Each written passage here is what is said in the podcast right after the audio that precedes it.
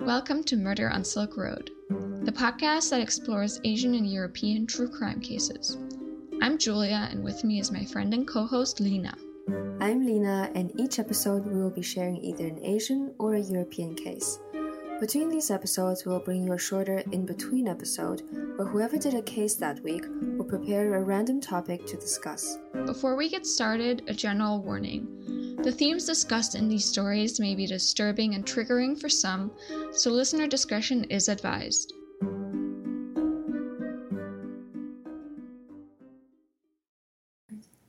Okay, I'm definitely recording now. Take two. Yeah, no, so uh, this is the first episode where it's just Julia and I recording. Because, uh, as we mentioned in the first episode, Angela, um, she was gonna be with us, you know, full time. We want to do it as a trio, but she didn't have the time to commit entirely to the podcast, so she'll just join us whenever she has time. Which we will see how that goes because. Yeah. We're very similar, and she definitely brought in a lot of different experience and um, a different energy. So yeah, I and yeah. also we'll have to, um, I guess, prepare stories and edit more frequently than we were expecting. That's true too. Yes. Yes. So let's see if we can. We hope we can. Yeah, we hope we can keep up. Yeah, we really want to. So because i mean yeah she she's really mm. busy in her personal life but it's not like we're just sitting around not doing anything either so yeah no it was definitely more manageable if when we were three people but we'll do our best yeah we will so. i mean we we want to do this and it's fun for us to do this so we definitely want to yeah. but speaking of personal lives so Yes. Uh, I had my first day, like first proper day, sort of back at school in quotation marks, Ooh. I guess you could say. Yeah. Um, mm-hmm. I think I don't know if we talked about it in one of our episodes or if it was like in one of our meetings sure. when we were talking about it, but yeah, I started this sort of um, so in Germany it's called an Ausbildung as a Drogist. Mm. So I guess that's sort of like vocational training. It's kind of like it's um oh my stomach just grumbled. Whoops. I don't know if you could hear that in the recording. We'll find out I guess. I didn't. Uh, maybe in the recording. But, um it's like one half is you're in school and learning stuff and the other half you're actually mm. sort of using the skills you're learning um, at work and mm-hmm. so that means i am back in school, as weird as that is. And congratulations. well, let's keep the congratulations uh, in the in the backseat for now because I don't know how to feel about it yet. Because okay. so the thing is, a lot of people that do start an Ausbildung in Germany, it's um, kids or like young adults that are just done with school and like so there's 3 mm-hmm. different levels of schooling in Germany.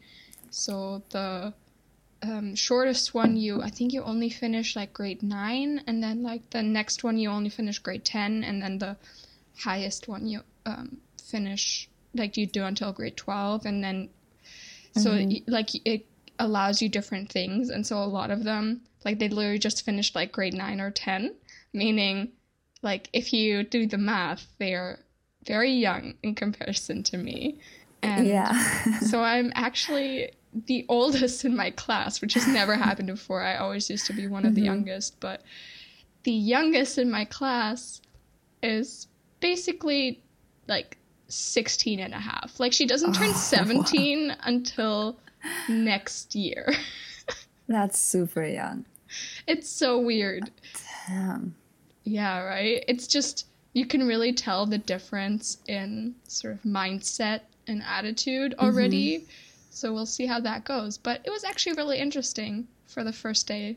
I'm actually really excited because we already got a very um, exciting project for one of my classes that okay. I'm looking forward so you to. do this?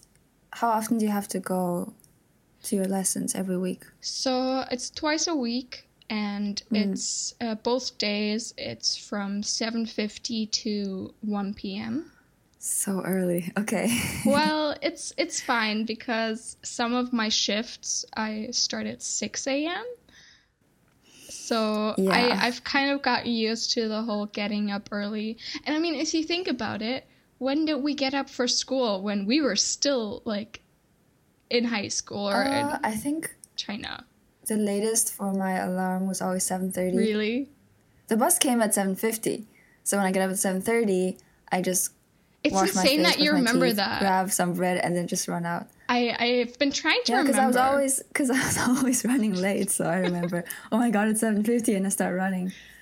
Um, but yeah, you were always there early. Well, I tried to be because, yeah, I was always yeah. like, what if I missed the bus?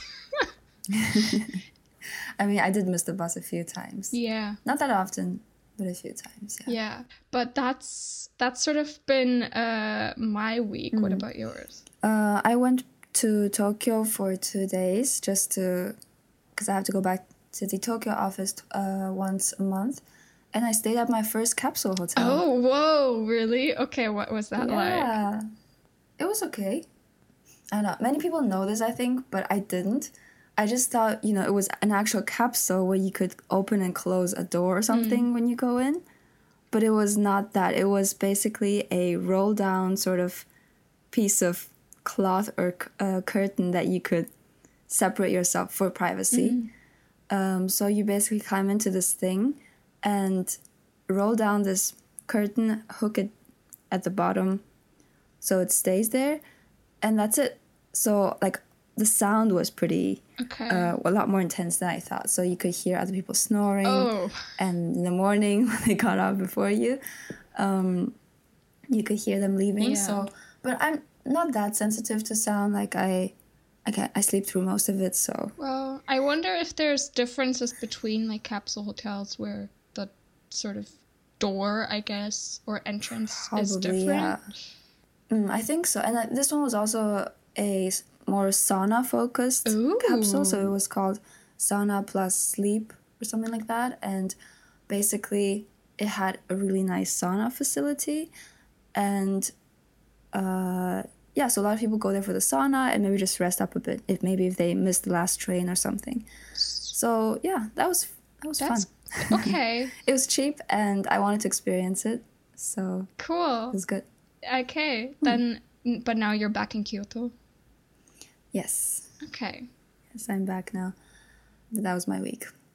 Um, anything else? Oh, we wanted to say that the first episode is live. Oh my gosh. So this is the first time we're recording after, you know, the podcast going public. Oh, yeah, so weird. And actually having people listen. Yeah, it's very weird.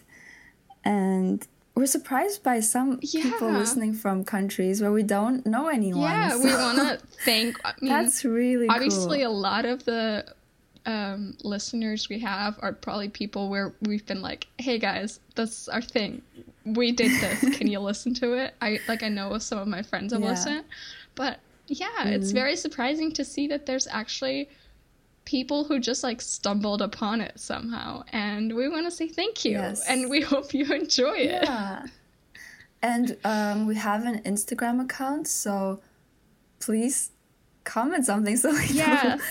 I mean, you don't have to, of course, but we're just really shocked that yeah. there's people we don't know. So yeah, so we plan um, to yeah. use the Instagram sort of with every new case episode to just sort of post some of the visuals that we use, um, so you mm-hmm. guys can get a feel for like the people and the like locations, and so mm-hmm.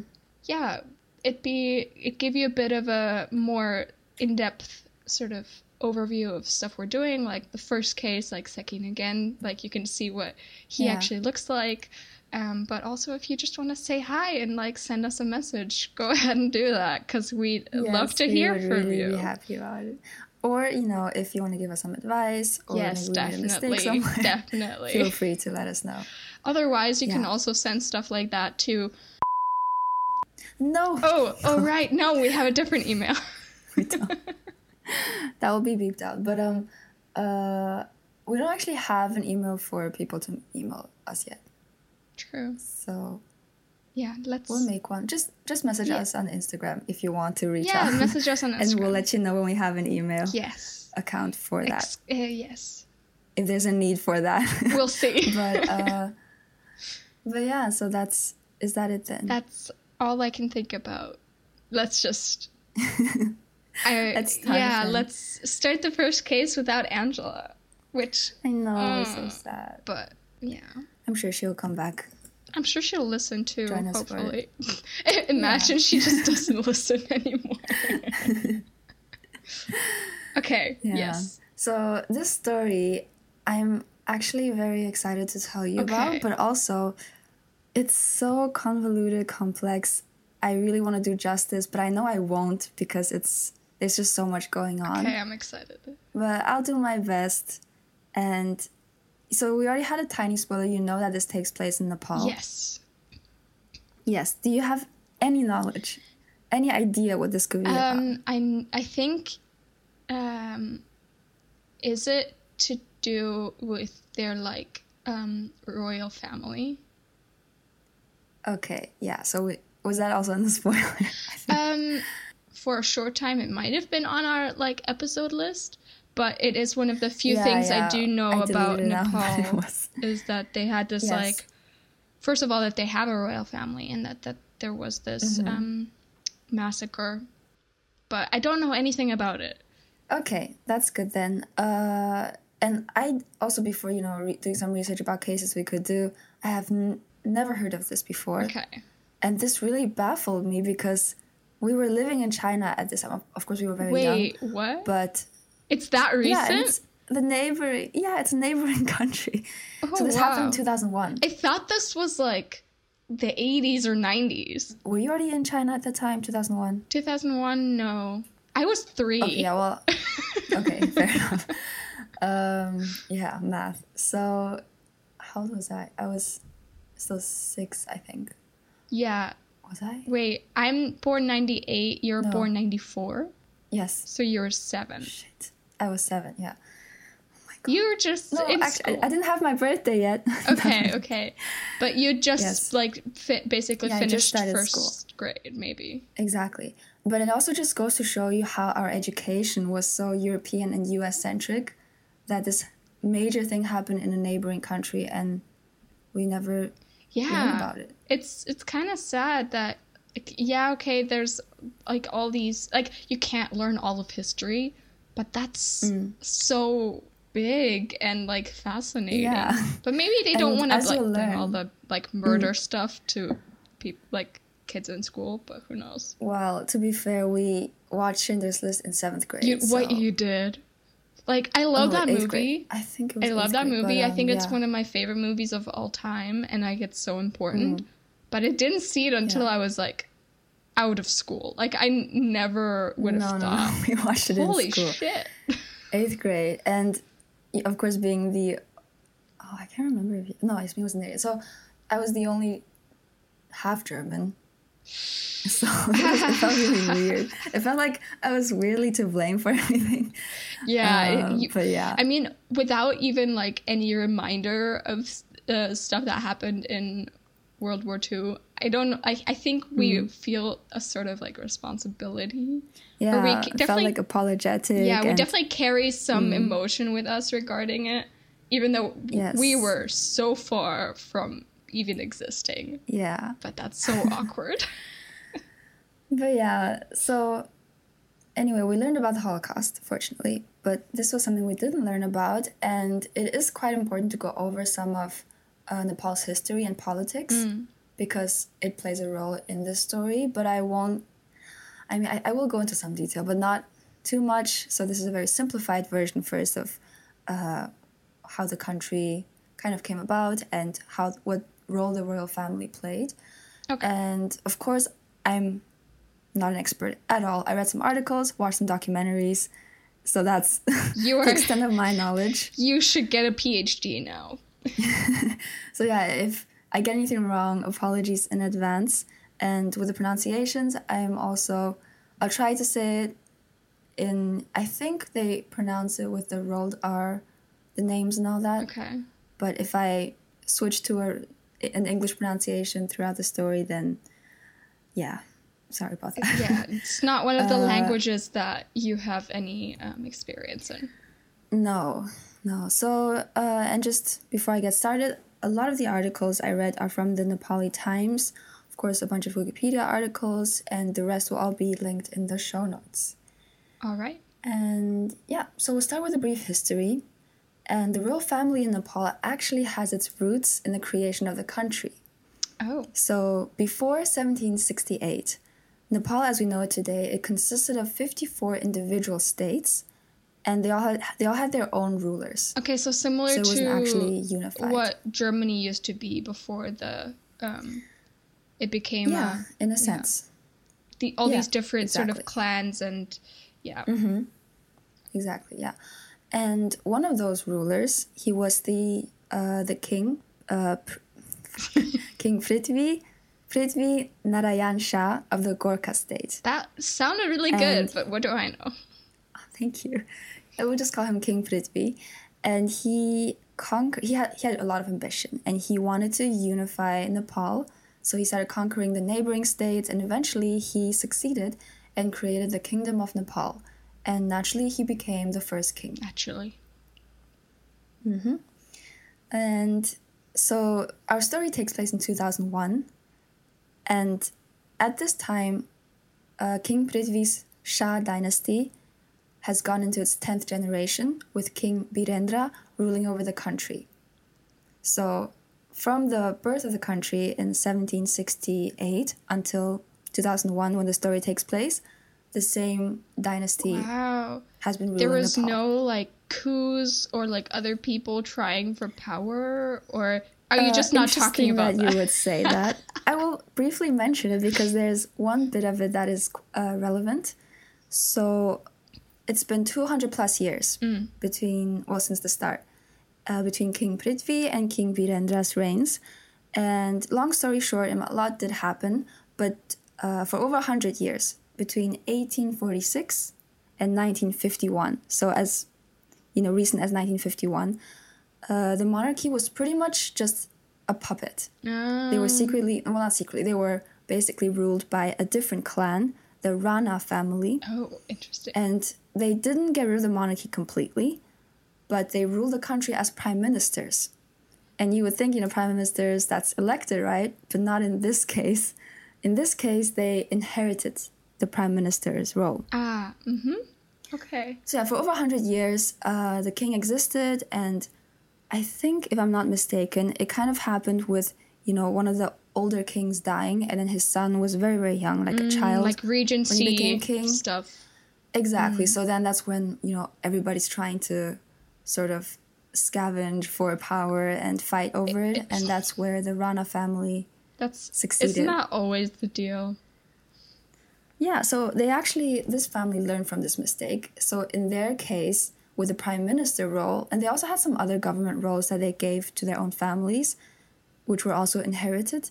Uh, they didn't do it by, you know, father son, mm-hmm. but instead by the oldest male person in the family. Oh, interesting. So it would be brothers that came before sons. So then when this generation all passed away, it would then go to the oldest person of the next generation. Oh. Oldest male, of course. Okay. Yeah, so that's the reason the Rana family was so successful, or one of the reasons, because they never had a child become prime minister. Yeah. Uh, so they always had an, a mature person basically in control. Makes sense in a way. Yeah, it, it does make sense. So this ended though in 1951, and I'm not going to go into the details here, but basically it had something to do with uh, the British Empire kind of, or Indian independence, like a lot, you know, mm. going on in neighboring countries, and eventually the Shah King, the from uh, eventually the Shah King, who was just a puppet, he mm. was an adult at this point, and he pretty much reclaimed the power with the help of domestic and international forces. Wait, so how many generations were mm. like puppets? I don't know how many generations, but it was over a hundred years. Okay, so yeah, we can kind of yes estimate. Uh, but anyway, by by 1951, they got their power back, and they were ruling the country again.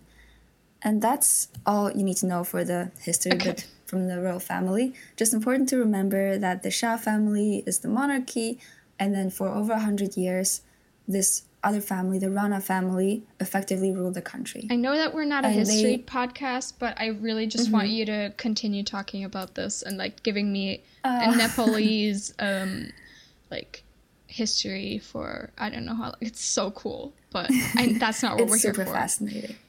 No, I mean I will still, if you're interested, go into some of the more yes, I guess less true crime stuff, but like kind of juicy drama ish. Oh yes, the tea. I want the tea. yes. Okay. Well, in that case, I won't hold back. Um, but we'll get to that a bit later. so anyway, the Rana family they were no longer the prime ministers, but they still had a lot of political power and often, you know, still participate in politics. Yeah. And so back to 2001. At this point, you know, the Shah dynasty is in its 10th generation with King Birendra, who was 55 years old.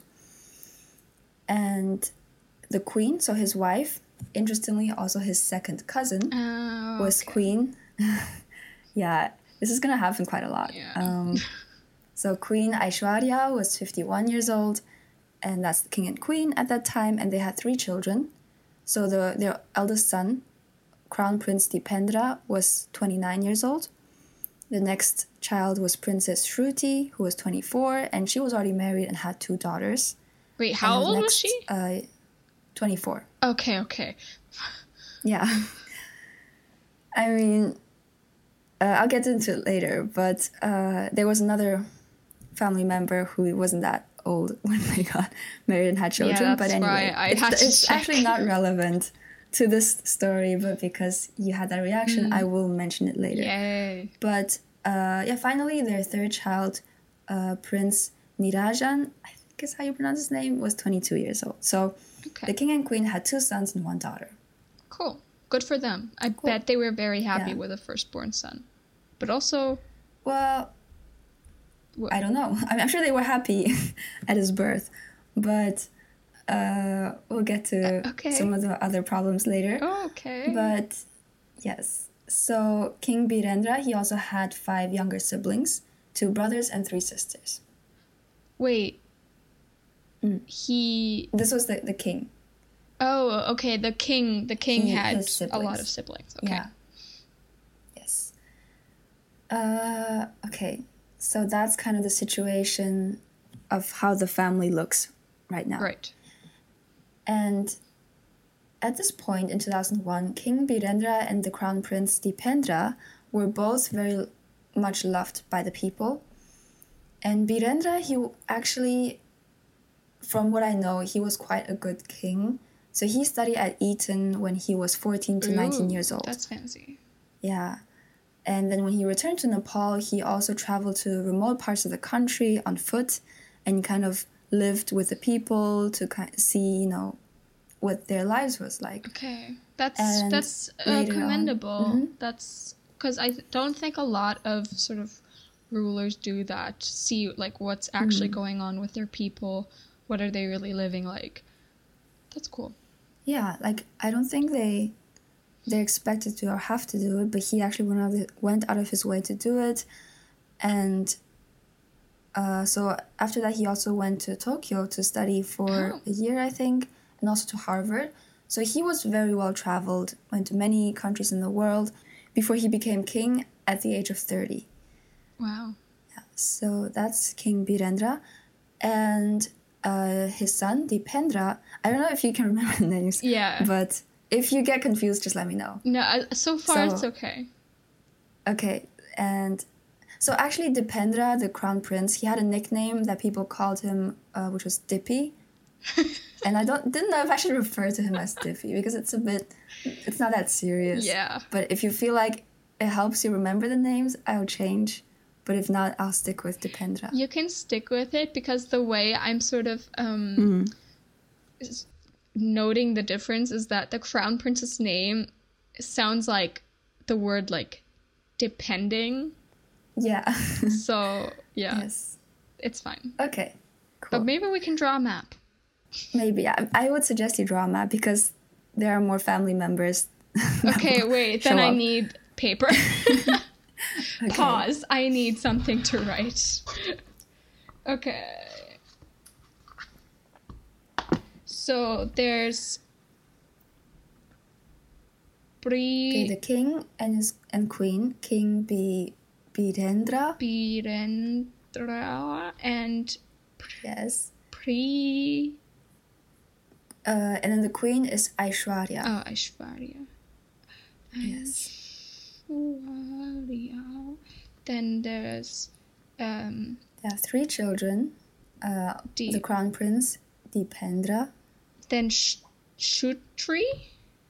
Yeah, Shruti. Shruti. Shruti, yeah. And uh, Nirajan. Nirajan. Yes. And that's the core mm-hmm. main family. Um, yes, back to. Okay, so Dipendra, he also went to Eton when he was younger. Mm-hmm. So he also had, you know, Western influences in his life. And when he came back, he received military training with the army and he had a master's in geography and he was doing his PhD as well Damn. in 2001. And this was quite, uh, so the people in Nepal, they were very proud of their crown prince because at that time, around half the population was illiterate. So they were super proud of his education, basically. And they were, I read a YouTube comment saying that, you know, they were boasting about how he would be the first king to have a PhD and yeah, that's they, cute. He was popular. That's cute. Mm-hmm. Yeah, and he was also very into sports. When he was at Eton, he had a black belt in karate. He was actually the captain of the karate team, and allegedly he never lost a match. But yeah, but he was b- very good basically. And another thing, he really liked guns and received his first gun when he was eight years old. And this wasn't like too weird because his dad also liked guns. Um, so, for example, whenever the military they had a new gun, then the king and the prince they would try it out themselves, and they had their own collections. But I think uh, Dipendra he liked guns a lot more than his dad did. So he even had his own collection in his room. That's not a good uh, outset yeah. Point. I'm just gonna say. Yeah, the first red flag. Uh, but yeah, despite being apparently you know, well loved by most of the people at this point, there was a lot of tension surrounding the monarchy. So, a little history again, back in 1990, so this was just a decade before whatever's gonna happen, the massacre, as you already know, uh, there was a revolution that changed Nepal from an absolute monarchy to a constitutional monarchy. Mm-hmm. So, yeah, before that, you know, the monarchy had all the control, and then it was basically a democratic uh, revolution. And as far as I'm aware, because King Birendra he spent so much of his years, his formative years in England, and also studying in Japan, where they both had pretty much constitutional monarchies, he was his values really lined up with having you know the monarchy having less power, being more of a symbol for the country. Mm-hmm. So he was actually quite liberal in that sense and that's why he gave up his power so easily. Like I think a lot of the other members of the elite class or of the monarchy, the royal family, they wanted they were fighting for their power a bit more, but King Birendra he basically gave it up relatively easily. He didn't want his uh, people to get like in Nepalese people to get killed. Um, so, so yeah, and I think that's why his popularity grew as well because the people really felt like he did care about them. And yeah, anyway, so 1990, that's when uh, Nepal changed into a constitutional monarchy. So when this happened, Dipendra, he was in the UK. And in the documentary, so his the person who was tutoring him, uh, housemaster Tom Holden, and uh, this person he also tutored Birendra. So when the king was younger and at Eton, oh he knew him as well, so that's why they found him again for Dipendra. And he talks about how when Dipendra received news of these riots happening in 1990 from his mother, uh, she asked him to basically hinted at him, or I'm not sure to what extent she was really saying that, but she was pretty much saying you should come back to Nepal, talk some sense into your father because she felt like he was giving away too much power. Okay, so not everybody was aligned in thinking no. like Birendra. Birendra, sorry. I can't. I can't really roll best. my R. uh, but anyway, so apparently, according to Tom Holden, Dipendra was appalled by what the queen suggested because he had great respect and love for his father, and he said that if she suggests anything like this again, he will cut ties with her. Wow, okay, that's extreme. Yes, so that's one side of the story. However, I also had other sources, articles saying that when uh, Dipendra heard of this news, he was furious that his father was giving away this power okay. that he was supposed to have when he became king. So completely opposite stories. Uh, that's that makes it so difficult because I know you can't really get a feel for his character. Exactly. So that's the problem with this case, as you'll notice, you know, until the end, is that you have conflicting testimony and you don't know who is telling the truth, who is lying, lying, or maybe both of it happened. He pretended like it was like this, but actually he felt like that. Oh. So we have no idea what the truth is. That could and that's that'd be interesting. very well. frustrating. Yeah. So yeah, according to at least um, Tom Holden, who showed his face in the documentary, uh, Dipendra was appalled by his mother's suggestions and respected and loved his father. So yeah, that's what we have about his reaction to the revolution. Uh, but like we talked about, not everyone was happy with the monarchy going to a constitutional uh, monarchy. But on the other side of the spectrum, there were those who wanted to see the monarchy completely gone, and they were also unsatisfied with a constitutional monarchy. And that led to the rise of Maoists within the Communist Party. Maoists? Oh, okay. Yes. Like as in our Mao. okay. Yes. But as far as I'm aware, according to Wikipedia, um, these Maoists they were not actually backed by the Chinese government. Mm. I think the Chinese government at this time was actually more supporting King Birendra. So these were just this was within Nepal, and I think in India as well, where there was a section of the Communist Party that basically uh, was not happy with what happened and they wanted to completely overthrow the monarchy and establish a people's republic. And this led to uh, a declaration by the Maoists of a civil war in 1996. 96. And this was really violent. Uh, they it lasted for 10 years, all the way until 2006. And over 17,000 people died because of this. Damn. Yeah, so this is kind of the background of what was happening politically in 2001. So we were still Nepal was in this civil war okay. as yeah, everything happened. And then there's the family drama in yes. addition to that. Okay. Exactly. So politically, it was not that stable, a lot of unrest, and I'll get back into the family drama now. Yay. which has to do with Dipendra's marriage. Oh, okay. So, as, if you remember, uh, Dipendra is 29 years old at this point, and everyone, his family and the country, wanted to see him married. Mm-hmm. Yes. And if you remember, um, King Birendra became king when he was 30, so at a similar age.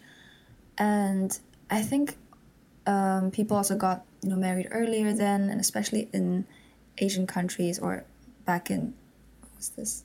Oh, 2000. But still, I think he was getting old in their perspective. Well, and yeah, I mean, were worried. Why is he not getting married?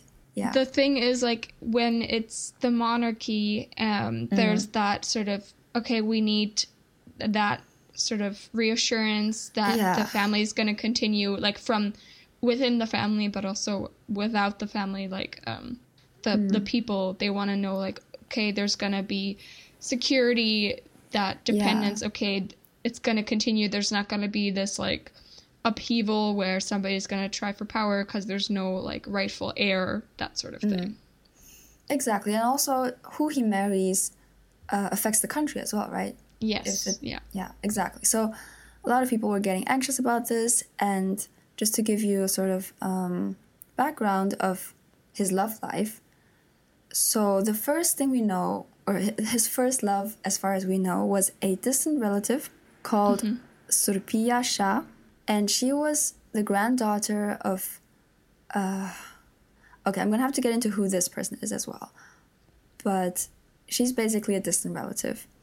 Her grandma is Dipendra's grandma's sister, so their grandparents were siblings. So, grandmother's. Wait, say that again. so his grandma and her grandma were siblings. So, her uh, his great aunt's grandchild. grandchild. So, yes. what is that like? Um, I have no idea with these first cousins, second cousins removed. What is that? It's so confusing. One, two. Is that like? I think that might be second cousin. Maybe, yeah. But don't ask me. but anyway, it's so confusing. Yeah. So he uh, fell in love with her, and I'm just gonna give you some of the tea then. Now that I promised you earlier. Yay! Because I think that's the last chance or the best point to say it. So it's a bit off topic. So the Queen Mother, Dipendra's grandmother, is not mm-hmm. actually his biological grandmother. Okay. So let's go back a few years. Uh, so Birendra, that's the king, right? Yes. His parents. Yes. The the old king. Yes. And his mother. So his mother actually. Wait, let me get her name. Okay. So the queen mother, her name is Ratna, and this is the person who is in the story, and who we're talking about. Uh, but she's actually biologically the king's aunt. Which it's king? very confusing. Okay, sorry. I'll, I'll start from the beginning. So King Birendra. Yes. We know who that is, right? Yes. So his mother died in childbirth. Okay. Or child died after giving birth to his uh, to her sixth child. Okay. Her name was Indra, and she's the first queen to the to the old king. Okay. And she married him when she was fourteen. Uh huh. Uh huh. There we go. There it there it is. She died at twenty four. So within those ten years, she gave birth to six children. Whoa. Yes. That's a lot.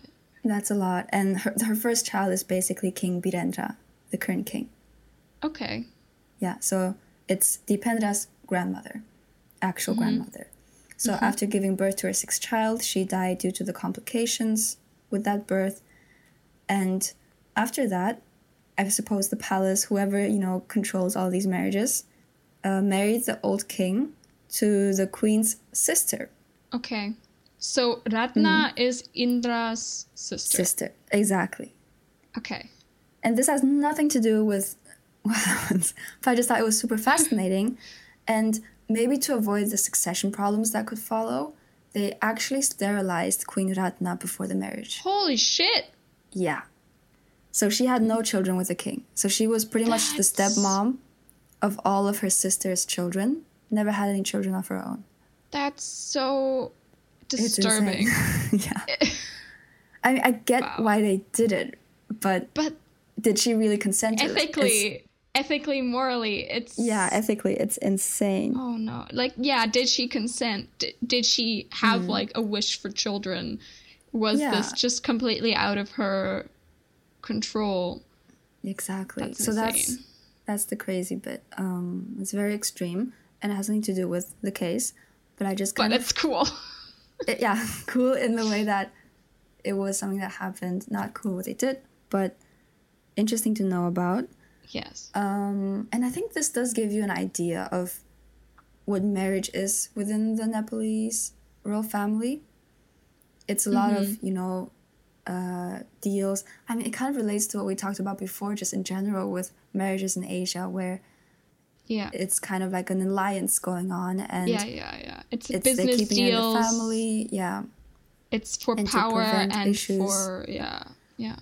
Exactly. So, um, back to 2001 what was going on again yeah so uh dipendra he had this girl he liked but so queen mother ratna his step grandma pretty much she was happy with it because she thought you know keeping it in the family um yeah i'm okay with it but the queen so dipendra's mother queen aishwarya she was not happy with uh with surpiya and apparently said that surpiya was not competent to be queen does she I don't think she gave like a really good reason as far as I'm I know. Uh, but basically, this is like a little rift between the queen and the queen mother.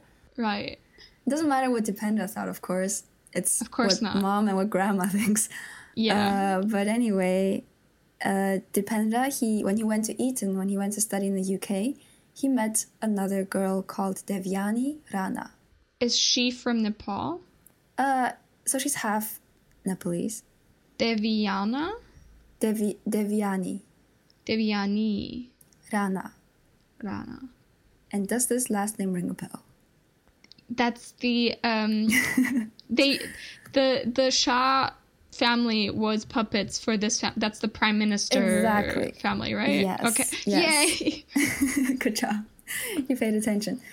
Uh, but anyway, the young couple fell in love and they really wanted to get married, but their families didn't agree because so some of the sources they said that the, the reason why they didn't want Devyani as the queen was because she was a Rana from her father's side, which was the rival clan of the Shah Yes.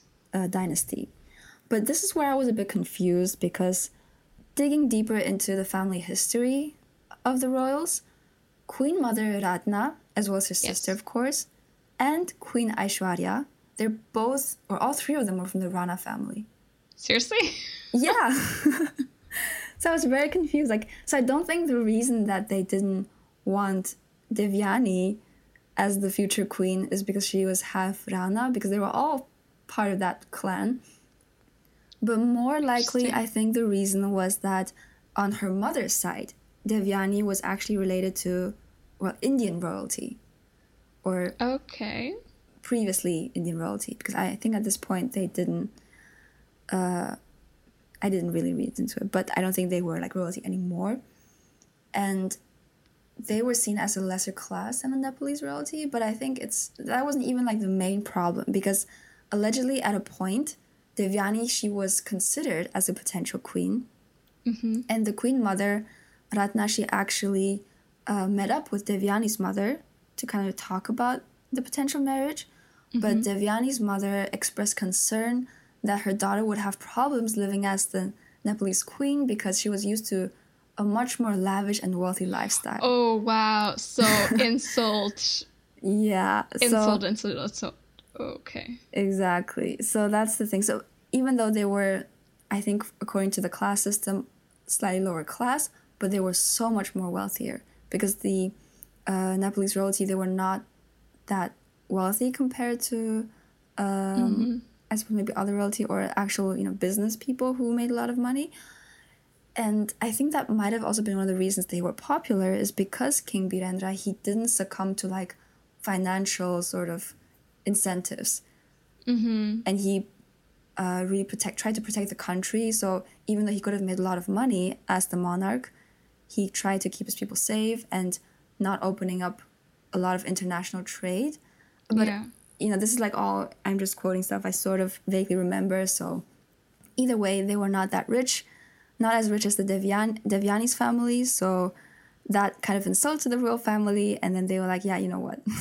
we don't, we don't agree, and Damn. this is Okay. not gonna happen." Uh, one source did say that Devyani's mother didn't know that they were dating. Devyani kept this as a secret from her mother. So when she kind of expressed these concerns, she didn't think Um, it would really have an influence to her daughter. So it was kind of set, you know, offhand. yeah, she didn't know that. in, yeah. yeah, she wasn't like trying to offend them or be rude, but she was just genuinely thought, oh, I'm not sure if she can, you know, live such She a poor didn't know life." that they already like knew each other and like Yeah, or really were in perhaps love. feelings for each other. Yeah. Exactly. So, you know, it's, but it's, I don't know what the truth is. Who knows? People say yeah. different things. But either way, the family was against Dipendra and Devyani marrying. Okay. Uh, But yeah, so th- they were madly in love with, with each other. So Devyani had many other people pursuing her throughout the years as well. And eventually she asked him to make a decision about their future. Uh, and Dipendra, he visit, visited her. Oh, Dipendra visited her with a bottle of poison. what? He said he cannot imagine a life without her and would commit suicide if she married someone else. So Romeo and Juliet, Romeo and Juliet style. Yes, exactly. Many people okay. compare this, you know, what happened to a Shakespearean tragedy, and yeah, it kind of kind of is like one. I can see it sort of mm-hmm. unfolding mm-hmm. before my eyes. Yes. so we have this going on, and at the same time, there were rumors that Dipendra, like he was also giving an ultimatum from his family, or he was, you know, it was hinted to him that if he chose to marry Devyani, then he would be disinherited, and then his younger brother would be the heir to the throne. So he had to choose: do I want to be with Devyani, or do I want to be king? Okay, so pressure from all sides, not making for a good uh, mindset. Exactly. Yes. So a lot of stress, a lot of pressure, and yeah, so I'm going to get into the events that happened then. And after how long? 45 minutes? After a long time of backstory. But do you have any questions before we move on? Um, I guess after Devyani was sort of taken off the table, was mm. the family, or do you know if the family had sort of other options that they were kind of pushing at Dipendra? Yeah, I think so. Queen Mother Ratna, I think she still kind of wanted him to be with uh, Surpiya. Mm-hmm. And Queen Aishwarya, she probably had like a candidate. She had a candidate as well, I think. So there were like three choices if you include Devyani, uh, three candidates, and they couldn't agree, basically. Okay, so mm. this isn't. We're in two thousand one with the like yes. marriage pressure stuff. Yes. Okay. So all of this, cur- the current state of affairs is current to June 2001. June 2001. Okay, cool. Go ahead. Okay. Uh, on the morning of Friday, June 1st, 2001, the Nepali Times publishes an editorial titled Long Live the King, in response to the Maoist trying to ban the national anthem in schools. Oh. There was another article titled A Suitable Prince, and it hinted at the conflicts within the royal family about Dipendra's marriage. Mm-hmm. So all of the stuff we were talking about, it's very, very much going on, and people are talking about it. And yeah, and it's not sort of behind closed doors completely. Like there's uh, yeah. uh, some knowledge with the public. Yeah, there's some knowledge. I think people talked about it behind closed doors because it did mention that this article talking about the potential conflict within the family was very rare at that time. So yeah. Okay. It wasn't like um, people. It wasn't very tabloidy, and people always talked about the royal family. It was a rare article that talked about it.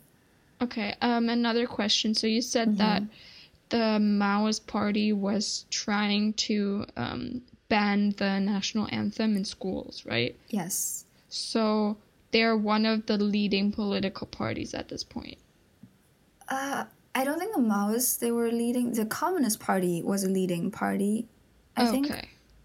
But these Maoists, I think they were more um, within the rural areas of Nepal and just somewhere activating for it, I think. Okay, and just okay. as a response okay. to them trying to do this, um, long live the king. And it was, it's just kind of ironic what happens on that day. Okay. And this is what day in June again? Sorry. Friday, June 1st. June 1st, okay. June 1st, yes. Cool. Okay, I'm sorry. Continue. Okay, so on the same evening, uh, Nepal's royal family was having its regular family gathering at the palace in Kathmandu.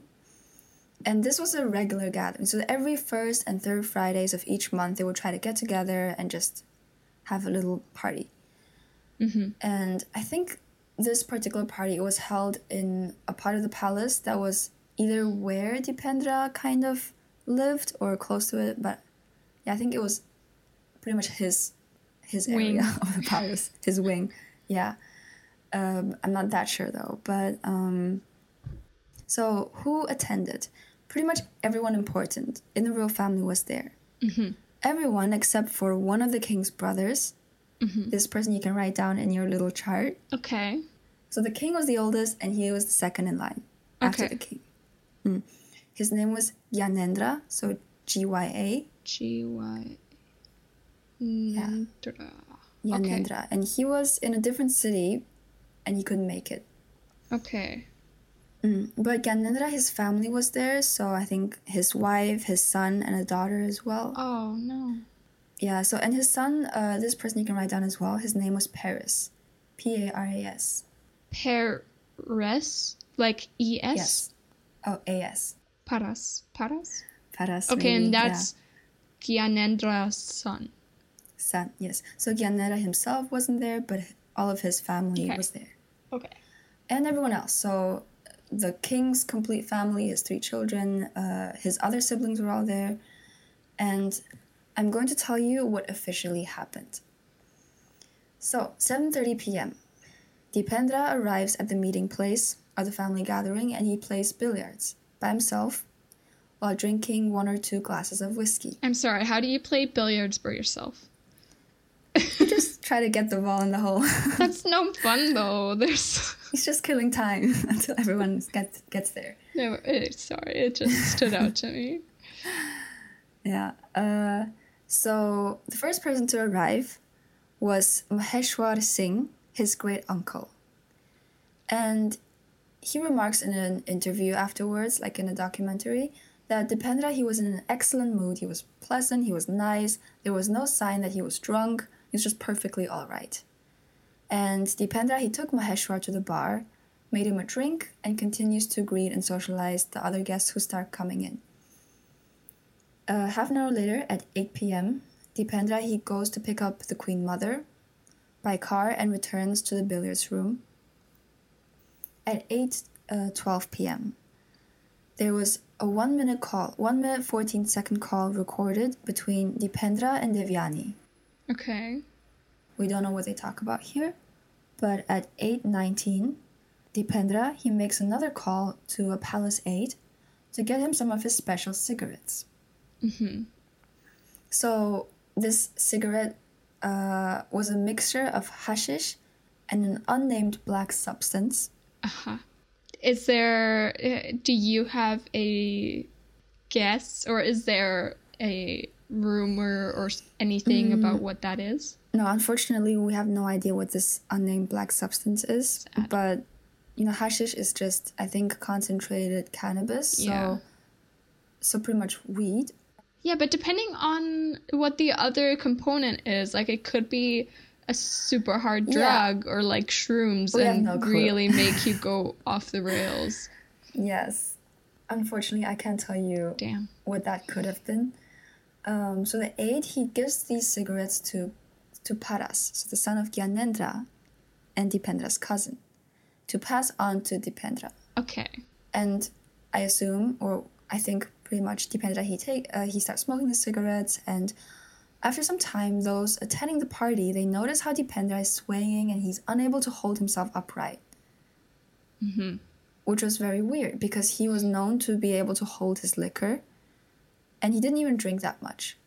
But anyway, because he was behaving like that, four people, including his younger brother, Prince Nirajan, and Prince Paras, bring Dipendra to his room. Okay. Sensible.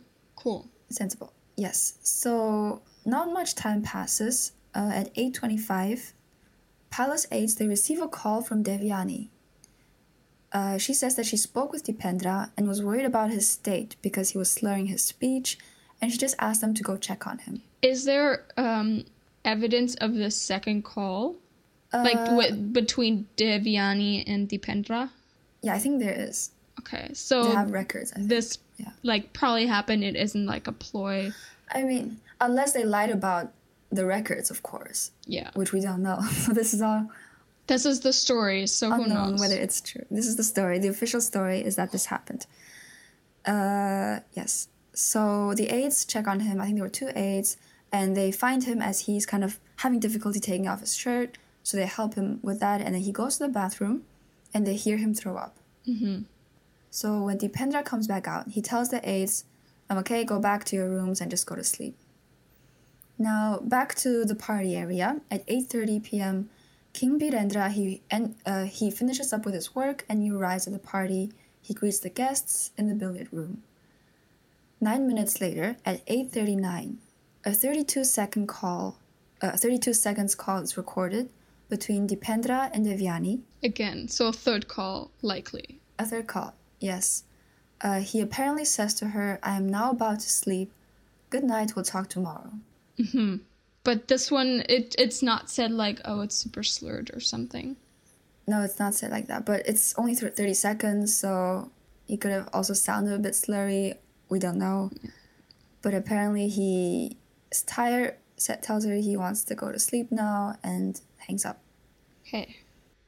Now, according to the official story, instead of getting into his pajamas or, you know, going to bed, he puts on a complete set of camouflage army clothes.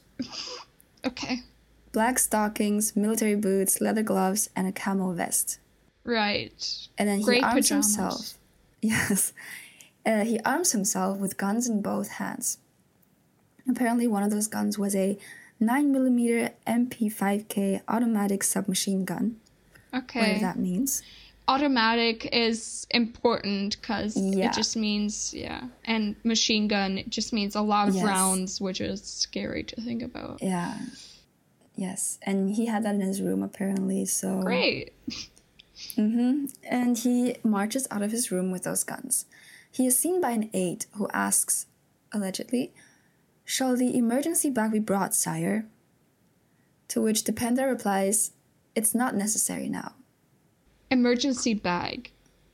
Yeah, I've I don't know what okay. that's supposed to mean. Interesting. But that was part of the uh, the report. And like that, Dipendra enters the billiard room. Now I'm going to give you a quote uh, by Ketaki Chester. Ketaki was a cousin of King Birendra's, mm-hmm. and she was talking with her sister, Princess Jayanti, as Dipendra walks into the room and past them. And she, so she says, and I quote Usually the crown prince would look around and acknowledge those present. This time I remember his eyes. They were very focused, as if he was concentrating hard on something. I whispered to my sister, isn't he too old to be showing off those guns? Even King Birendra thought his son had come to show his weapons, but Dipendra let off a burst from the gun in his right hand.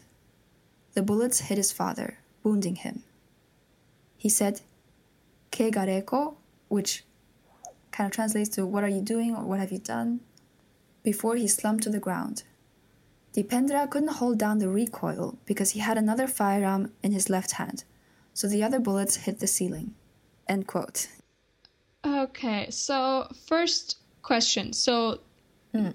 obviously you have a quote from her, so she survives. She survives, yes. Okay, second point. Why, of all people, shoot his father when it seems like it's everybody else that's like, never. It's just, whatever. Just continue. I'm just. oh, I could Good question questions. everything. Keep them yeah, so this, I think, you know, we're going to have a long episode because there's yeah. so much to discuss theories wise. Yeah. But uh, yeah, so we might have to cut out some of our intro. I, w- I was also just thinking space, you keep because you keep saying mm. like the official story is, which, which means yes. I'm hoping that you'll have some unofficial story. Yes, I will, and yeah, there's a lot to talk Yay, about. Yay! Okay. uh, okay, where were we? Um, yeah, so Witnesses say that at this point he drops his gun and he leaves the room. But the report actually says that he leaves the room first and drops the gun outside. So it's a bit unclear what exactly uh-huh. happens next. And everyone was around the king now trying to stop the bleeding. And at first they all thought that the gun must have gone off by accident or something. So, uh, yeah, because they just couldn't imagine him shooting his father. So they were all shocked when Dipendra he re-enters the room with another gun, shooting at the king. Even though he still had the other one in his hands. Yes. So apparently he shoots at his father, wounding him, goes out, and goes back in again with another gun. So there's three guns now. Two in his hands and one There's dropped. a bunch of guns. yes. what the heck? Okay. There's a, there's a bunch of guns, yes. And I'm not really sure how many there are in total. So we're just gonna have to use our imagination there. But um, anyway, he enters into the room with another gun, shooting at his father, the king. And at this point, his uncle, who is present, Dhirendra, tries to stop him, and he says, "You've done enough." Uh, so, and we have another eyewitness testimony, somebody who survived, and that's Dipendra's brother-in-law, the husband of Princess Shruti. Mm-hmm So his name was Kumar Gorakh. We're just gonna call him Kumar. And he was at the scene at this point, and he says that Dipendra shot his uncle point blank, and his uncle literally flew a couple of feet backwards. Jesus. Hmm. So, according to Ketaki, uh, the king's cousin who survived, uh, Dhirendra was Dipendra's favorite uncle, and she thinks, so she thinks, this is just what she thinks, right? That the realization that, I quote, he had just killed his favorite uncle brought out the bloodlust in him. Now, I'm not sure how killing your favorite uncle brings out bloodlust. Yeah. But that's just what she thought. So this was something I just felt was weird. Um, but yeah, uh, that's what she thought, and she was there. So anyway, hmm. let's keep going. So I'm trying to tell you the official accounts, but I can't help but tell you some of the contradictory things that people say yeah. as well. But anyway, so the next step we have some different accounts again. So uh, Ketaki, the cousin, she continues in her statement that uh, after shooting her unc- uh, shooting his uncle, Dipendra left the room again and returned for a third time. And this time, as he's entering the room, he shoots indiscriminately. What the hell? Yeah, and so at this point, she also says that Prince Paras, mm-hmm. the second oldest son. No. so the king's uh, second basically so i i basically know it's hard to explain so yes. the king's uh, nephew yes exactly. and the, so, and the uncle isn't present but the nephew is yes. exactly okay got it yeah uh, so prince paras he apparently ushered like his younger family members like cousins his relatives behind a sofa when he sees uh, Dipendra returning and shooting indiscriminately and this eventually led them to survive. And yeah, according to Ketaki's statement. And this hmm. was so this was what Ketaki said, right? The cousin of the king. And yes. Kumar, he was there as well, but he said something different. Okay, so, Kumar was Shruti's husband. Husband. Yeah, so okay. Dipendra's brother-in-law. Was Shruti there as well? Shruti was there as well. Yes, everybody okay. was there except for that one uncle. Okay. Uh, but anyway, so he says it was as if he knew who he was shooting at. It was so focused and just going like boom, boom. So Kumar first thought that Dipendra he was targeting the older generation of the family who were opposed to his marriage with Devyani. So that's what he thought. So he had the impression that Dipendra came in and had a, like a list of people he wanted to kill. He felt like right. it was targeted at first, which was different from what um, Ketaki said about him coming in after killing his uncle and shooting indiscriminately.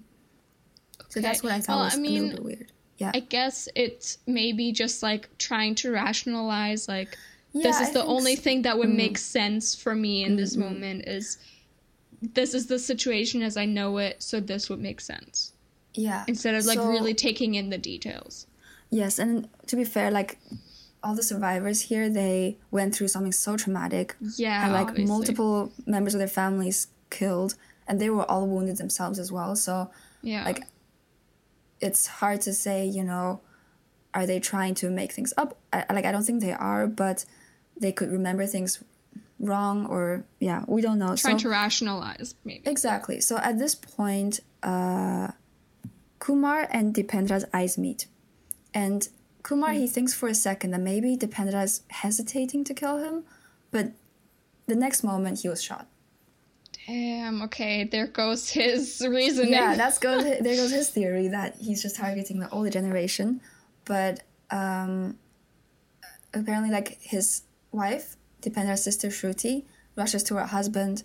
Dipendra then aimed at his sister and shot her. Oh shit! How specifically aimed at his sister? So I think that's quite telling as well, or That's an important thing to remember. Disturbing too. Yes. So then the, uh, Kumar just remembers him shooting around, killing people like a madman. Now, the official report. So we just had two witnesses saying this, what happened next. The official report kind of just said that uh, Dipendra, after killing like um, two of his uncles, so he killed his favorite uncle, then another uncle as well, as well, and he wounded Kumar. Then he turned around to kind of go back to the door. And then he turned around again. And that's when he fired indiscriminately. That's what when he indiscriminately shot his sister and like other people. So other uh, so his aunt and his other great cousin, so Ketaki's sister was killed at this point as well. So That's so weird.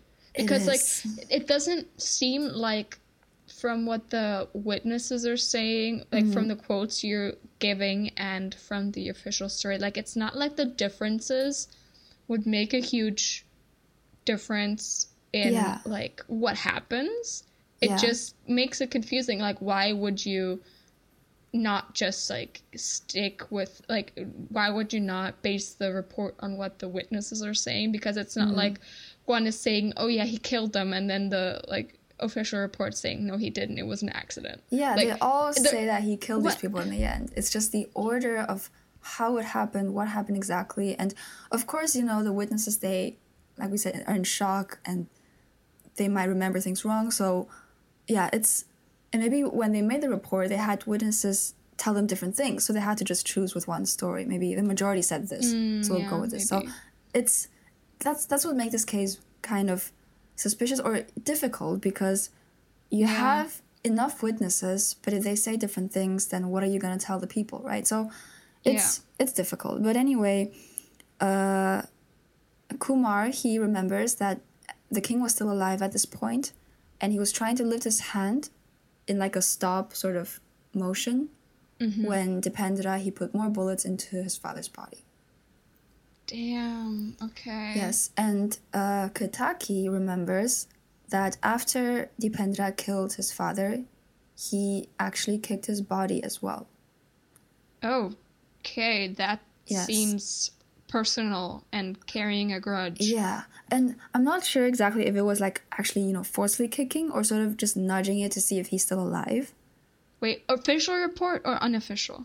Unofficial. This is Ketaki's witness statement. So she saw. Okay. That. Okay. Okay. Yeah. Anyway, so it is at this point pretty much when the palace security realizes something's going on. Oh, finally! yeah. Uh, so they heard gunshots at first, I think, but because they all had guns, like the royalty, uh, you know, Dipendra, Birendra had guns, and uh, yeah. Dipendra is also known to, he's like a good shot, so he's known to practice with his guns as well. So at first they had like reason to believe it was just, you know, shooting for fun or whatever. But then they do notice something weird is going on, and this is also one of the points where people say like, why wasn't there anybody on the scene? Why was there no security? But then others say it was like a private family gathering.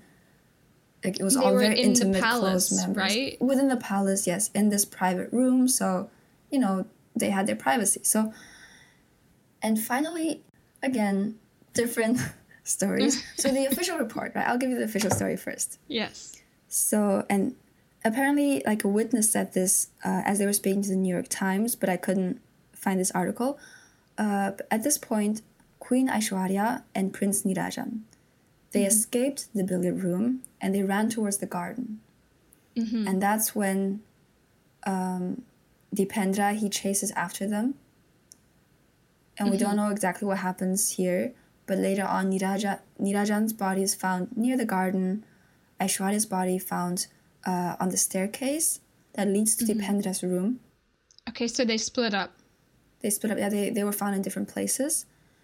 Uh, and then Dipendra, he, according to the report, shoots himself by a pond close to his room with a 9mm Glock pistol uh, that's thought to belong to him, so his own pistol, and this pistol was later found inside the pond. So this is the official report of what happened after he left the billiards room. Okay. Okay. Interesting. So, mm-hmm. one, Mm. Why did nobody else try to leave the room the entire time he was shooting? Or did anybody else leave the room? Maybe they did. Oh, actually, I think uh, there was a doctor in there and he kind of escaped from a window or something, but they only really mentioned the queen and the other prince because they were the only victims after he left the room. Yeah, and plus found like outside of found yeah found outside and actual like important members of the royal family. So there might have been others who left the room, but they were not chased after or killed. So Yeah, right. that's the official report. Sorry, one more thing. Go ahead. So he shot himself with this nine millimeter Glock or whatever it was yes. you said. Yes. And it was found in the pond. Mm-hmm. Even though he shot himself. Oh, so I think he was standing officially standing on a bridge. Okay. That was you know above over the pond. Okay. Shot himself and the so could have like been like dropped from his hand and into the yes. water.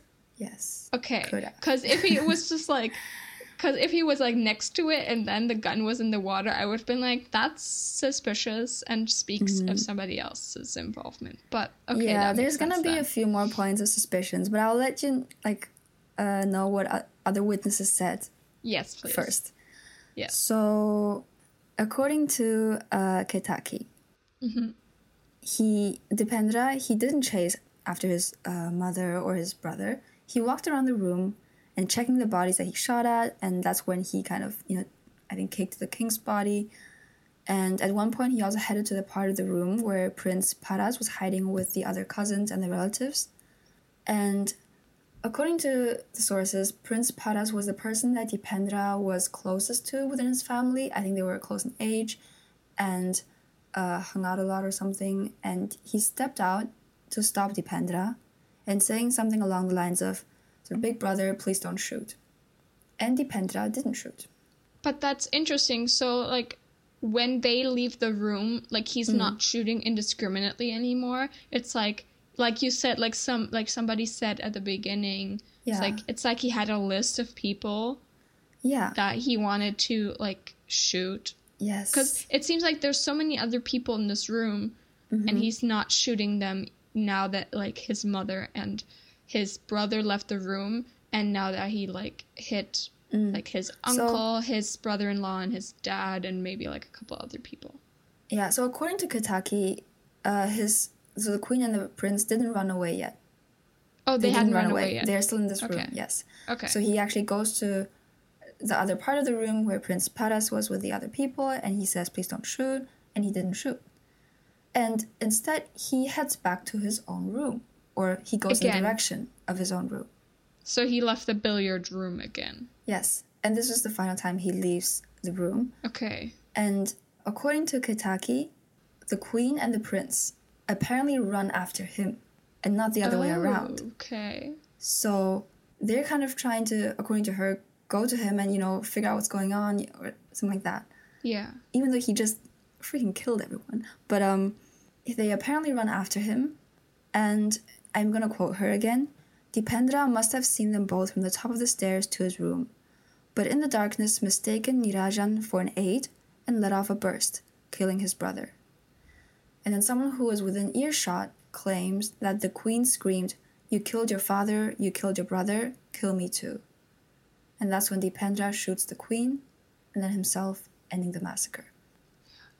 Okay, because you said that the queen was found on the stairs or by the stairs. Mm-hmm. So it would make sense in that case, like she tried to like follow him to I don't know find out what the heck is going on. Yeah. And he yeah maybe like mistook her or something like some confrontation whatever and he shot her but didn't you mm-hmm. say that the brother was found somewhere else yeah he was found outside in the garden according to the official report. So that's the thing. We don't know what's okay. true, what's not true. So you have yeah, these contradictions basically. Found. Yeah, but that doesn't like like again, it doesn't make sense that the stories would differ here because like what difference does it make if he was found in the garden or uh, by the stairs? Like he's mm. dead either way. Like what the hell? I don't understand. That's why yeah, this case is really crazy. But anyway, you said convoluted at the beginning, and you're so yeah. right. But yeah, so that's when it ends. And at okay. this point, you know, the the security they're like on the scene and they're transporting people to the hospitals. So the king, the queen, and Prince Nirajan, they were all pronounced dead upon arrival at the hospital at like mm. 9.15. And according to uh, Ketaki, Princess Shruti was apparently still alive. But she says that Princess Shruti bled to death in the hospital because the doctors didn't undress her to find out where she was bleeding from. Oh. Which is also okay. very strange because it's 2001. I don't I don't know. It's did they not want to undress her because they, are doctors? I don't get it. So it sounds like they let her die basically. Yeah, which is against the Hippocratic Oath. But, yeah. So. yeah, I mean, I could, sure. I can kind of see it that like, oh, this is a member of the royal family. This is a female member of the royal family. Like, we can't. Um, Except that that's um, dumb. Though. Except that Gyanendra, the uncle who wasn't there, his wife was also severely injured, seriously injured, and she had to undergo a bunch of surgeries as well. But she survived. They obviously I, checked her body and saved her. I wish people could see my facial expression because my brows are furrowed. Yes. I just eyes are squinted. I don't get any of this. Yeah, that's why I wanted to do this story quickly because yeah, I, it's all I just, just have to unload all of this information. So many facts. Yeah. Um. But anyway, Dipendra, he was in a coma after he watched the hospital, but he was brain dead. So he wasn't completely dead yet, and he lied in a coma as people were trying to figure out what next. So a helicopter was sent to fetch Prince Gyanendra. Because at this mm-hmm. point we know, or the people who were kind of running things, they knew, okay, King Birendra is dead. Next mm-hmm. in line is Dipendra. He is in a coma, brain dead. Next in line is his younger brother, uh, Prince Nirajan, who is also dead. Mm-hmm. So that means the next person in line would be the king's younger brother, mm-hmm. Gyanendra. Mm-hmm. And so they tried to get him. Of course, they also have to tell him, you know, your whole family is. Yeah. Yeah, your wife is. Oh, yeah, by the like, way. Yeah. You're king now. Uh, it's like, how did that happen? Oh, yeah, everybody's so, dead. At this point, he's not king Oops. yet, but he is declared regent because Dipendra right. can't, you know, rule in a coma or anything. But... Right. but also, the person next in, like, officially next in line is the one that, like, killed everybody. But... Exactly. So it's a very weird situation they found themselves in, to put it very slightly. But actually, the helicopter had to turn back because there was bad weather. So then they sent an army like on foot to get him instead. What? Yeah, I don't know. Either way, he was approached by the military coming in, and he his first reaction, or he, he thought there was a military coup, and he was being oh. detained. Oh. So there's like people saying that when they went in to get him, he was like scared. Oh yeah, and, duh. Yeah, like if if just a bunch of like soldiers are coming up to you without mm. like you knowing anything up till that point. Yeah, that's terrifying. It is terrifying, but this is something that people would start bringing up um, because one of the main theories is that Gyanendra was behind all of this. Uh, because oh. he he's the one next in line, right? Everybody else got killed.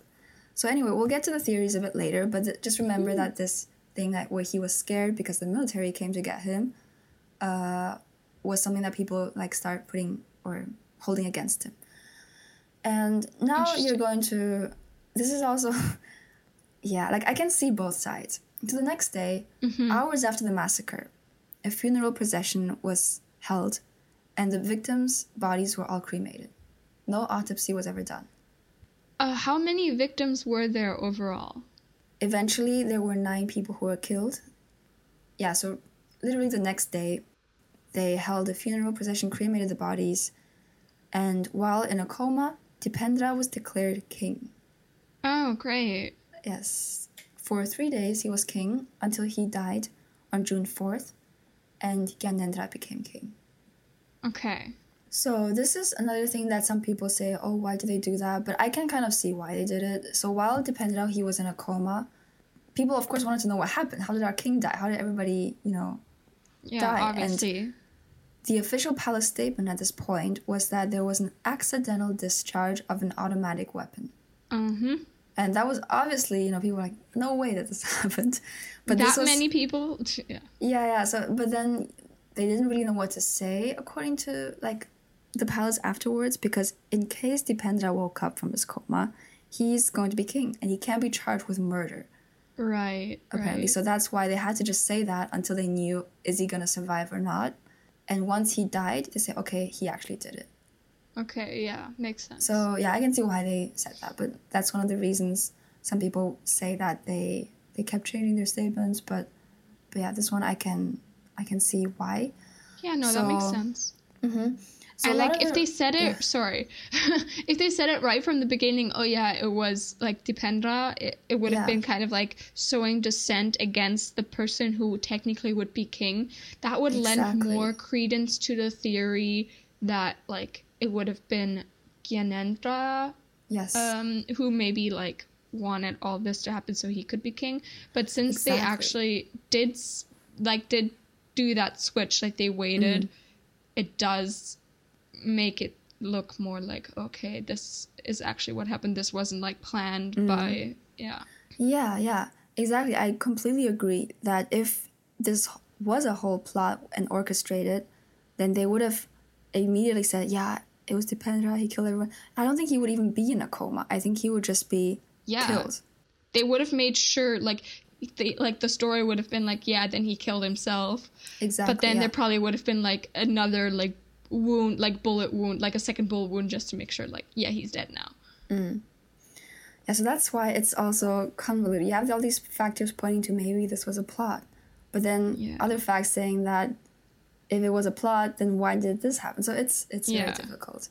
Uh, but anyway, a lot of riots and protests happened right after uh, the funeral, and people they were grieving, and eventually they also got very angry and frustrated because they knew yeah. that they weren't getting the truth and the government they were very reluctant to give information so they changed the official statements they changed a few times and to calm the people down who were protesting they also had a curfew going on um, that's never good yeah, sorry but it isn't yeah but um, eventually they after dipendra died uh, they created a committee consisting of two people that they chose to do mm-hmm. a two weeks long investigation and for two weeks, they interviewed a bunch of people who were there and concluded yes, it was Dipendra, but there was no reason giving, uh, given for why he did this. Right. Um, so, another weird thing, just before you say what you want to say about this committee and this investigation. Yes, yes. So, apparently, Scotland Yard, they offered to help do, you know, forensics because the, this committee, the people, you know, leading it, the two people, they had no forensics background or anything. They were basically yeah. just, you know, interviewing people. So the Scotland Yard said, "Here, we'll help out with the forensics bit," but the government refused. Mm-hmm. Um, and no autopsy was done on Dipendra, and yeah. soon after, like they completely burned down the place where Dipendra lived, so Dipendra's apartment. And I'm not entirely sure if it con- included the whole building where all of this happened, but it was okay. burned down. Plus, you said they didn't do autopsies on the victims, right? Mm-hmm. Right. You know what that Scotland Yard thing reminds me of? What? Um, my case where like the, um, like the the um, assassination of mm-hmm. uh, Daphne, where like yeah. a bunch of different like international agencies were like, we can help you with the investigation, and mm. Malta was just kind of like, nah. Exactly. So that's why, you know, you can see why people were not buying the story. But yeah. at the same time, I can also understand that if they have witnesses, like, yes, you know, saying he did it, he was there, he shot us, we saw it, and there would be no question for them, then they wouldn't see the point of an investigation because we have people who survived saying he did it. And I also read that it's like Hindu custom to get to cremate the body as soon as possible. So mm-hmm. if to them there was no question of who did it, and they didn't care like why he did it, we know he did it. There is no point in desecrating the bodies of mm-hmm. the king, the royal family, because to them they also saw that they were they were kind of semi god, like uh, right entities, yeah. the royal family. Yeah, so so I can also see why they didn't want to do autopsies on them to right. respect their bodies, and also to burn down where it happened because it was a horrible thing that happened to the people who would have to still live there. Right. So, yeah. So yeah, it's there's that side as well, but plus what I'm thinking as well, I mean, I think that in most countries, like I don't know if it's like part of like the law or if it's just standard procedure, mm. but generally when it's an unclear cause of death or definitely death caused um like like murder or something, like mm. it's standard to do autopsies. Right. But in this case, like I can understand like what you just said with like being the royal family and like ha- being held to this like Mm. being put on this like higher ground. Mm. Plus, I mean, usually autopsies like they help in the case of like a trial, right? And in this case, the perpetrator is dead as well. So there's no Yeah. there's not not going to be a trial ever. So there's no um, point to like gathering this evidence because what would the evidence be for? You just have it. But at Yeah. the same time, just do it. Just for the formality. Maybe that's the German in me with all the bureaucracy, but just like check all your boxes. I don't know. Yeah. It's it kind of reminds me. I mean, we already have so much to talk about. And I'm going off topic. but, Yeah. uh, like at least in Japan, there is this huge grave site in Osaka of like emperors past, and if they allowed archae- archaeological teams to dig up this place, they would learn Yeah. so much about Japan's history. yeah. But because these are the graves of emperors from before, they say no. Like, they, like people aren't even allowed to go in. So it's kind of, I think, similar in the sense that it's still so new because in Japan as well, the emperor is still here. Like we, they still have this um, monarchy going on. So yeah. to them, they don't want. They feel like it's disrespectful or it's It's their family, right? yeah. So that's exactly. So it's I can see why they would not want to do autopsies as well. So it's Yeah. at this point, I think it's yeah, it can go both ways. Anyway, let's keep going. yeah. Else we'll never be done. yes. So, just to give you a quick rundown of what happens afterwards. Um, so, Gyanendra, he becomes king. He's very unpopular with the people. Even before this massacre, he was not popular. Interesting. His son, Paras, who in the official reports, or according to uh, Ketaki as well, saved people. Like, he was very brave and told Dipendra in his face, please don't shoot, brother. Uh, he was also hated by the people. Absolutely Really? despised. Yes. Because of like this thing or before that? before. Oh, and this is quite Okay. interesting as well. So, Prince Paras, he is notorious for being um, a playboy, which is fine, do what you want, but also yeah, for killing people What? in hit and runs What? and drunk driving. Okay. Yes, That's different. that's very different. that's um yeah, no, that's not okay. Yeah. And he didn't, you know, suffer any consequences. And so I think one of the most notable hit and runs he had was he actually, allegedly, uh, was drunk driving and killed a famous singer, a folk singer who was loved by the Oh. people. And let me just get his name because he deserves to be named. Yes. Um, this actually happened in 2000, so a year before the massacre, I believe, uh, where he, I think it was the third time maybe, that he ran over uh, a singer, a musician called, so I'm not sure if he's a singer, but he was a musician called uh, Praveen Gurung. Wait, the third time he had a hit and run, or the third time he hit, a singer, like or, or a No, musician? a hit and run. Okay. but according to this article from the Nepali Times, it was the third time he killed a commoner. Jeez. So- in 1997 he hit and killed a taxi driver and a year before that also a similar incident happened in another place. So uh, yeah, none of just that's beating okay. people up in another traffic accident that he had. And he also in the same year so this was also in 96 maybe where he actually took out a pistol and like was threatening people and fired a few rounds in the air. So he has an extremely bad rep um i mean i can see people not looking at him favorably especially with him now being like the crown prince basically Yeah. and i mean yeah he did good deeds in like during the massacre but that doesn't make any of the other stuff okay especially no, no. it's still so present in people's memories because you said when when was the um it, the the thing with the musician was literally just the year before right yeah 2000 was this article yeah, so it's still super present in people's minds. exactly And so then they- he becomes mm-hmm. crown prince. Yeah, no. Yeah.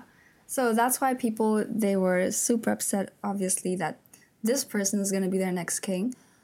So there were a lot of journalists who published, you know, theories after the massacre that were not in line with the official statements and they were jailed. And there was still the Maoist movement going on as well, as you know, until 2006. They had the civil war and uh, Gyanendra, he issued a state of emergency where he pretty much took away all of the democratic freedoms that the people had. Okay. And eventually this led to the downfall of the monarchy because he took complete control in like 2002-ish and and people didn't want that before that like that that was what his brother had sort of like fought against like yeah, this absolute monarchy. Exactly. So he took that control again and eventually you know the democratic movement in 2006 led to the abolition of the monarchy in 2008 and nepal is no longer a constitutional monarchy. Okay, so the fact that people reporting other stories than the official report getting put in jail mm.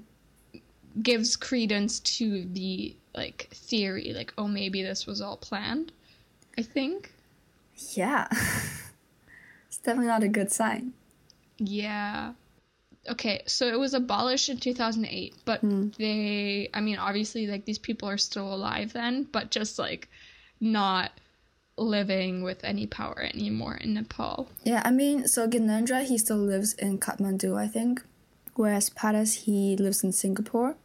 Oh, okay. And he got into trouble in different places after that as well, apparently. Well, but anyway. makes sense with what you told me about his previous um, yeah. run-ins with the law. Um, that he wouldn't just stop that. yeah, but Nepal is still politically there's still a lot of instability, and there are people who want the monarchy back as well. Right, of course. Um, because yeah, I think after the monarch. Anyway, I don't know about the politics, so I won't get into it. But anyway, they're still alive, and if you're not too tired, we can get into I'm some not. of the. Theories. I don't know about any of people listening, but I'm not. Yeah this case is just, there's just so much going on. But um, it's so fascinating, though. Yes, let me tell you some of the suspicions, right? Yes, please.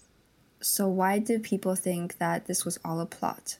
And mm-hmm. Dipendra, he was pretty much sacrificed. He mm, scapegoat. Yeah, scapegoat. And I watched uh, a lot of you know documentaries, articles, and every time I feel like you know what, maybe the simplest answer is just what happened. Dipendra, he you know, there was so much pressure on him and he just snapped. Under the influence of alcohol, drugs, he was into guns and maybe he just, yeah, snapped and killed his family.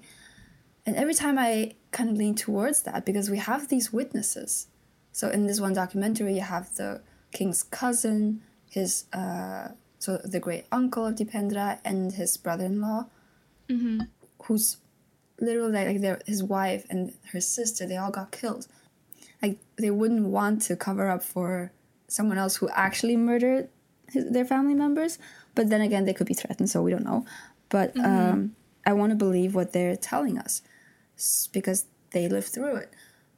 But every time i watch something like that and i go to the comments they all say everybody in nepal doesn't believe the official statements. Okay. Or the majority the absolute majority. We all know it was a plot. We all know that the crown prince didn't do it.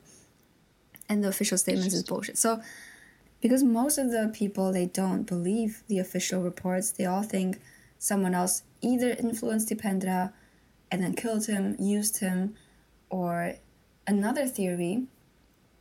Oh wait, let me just tell you the suspicious stuff, right? So yes. Dipendra he was right-handed, mm-hmm. but he was killed by a bullet wound on the left side.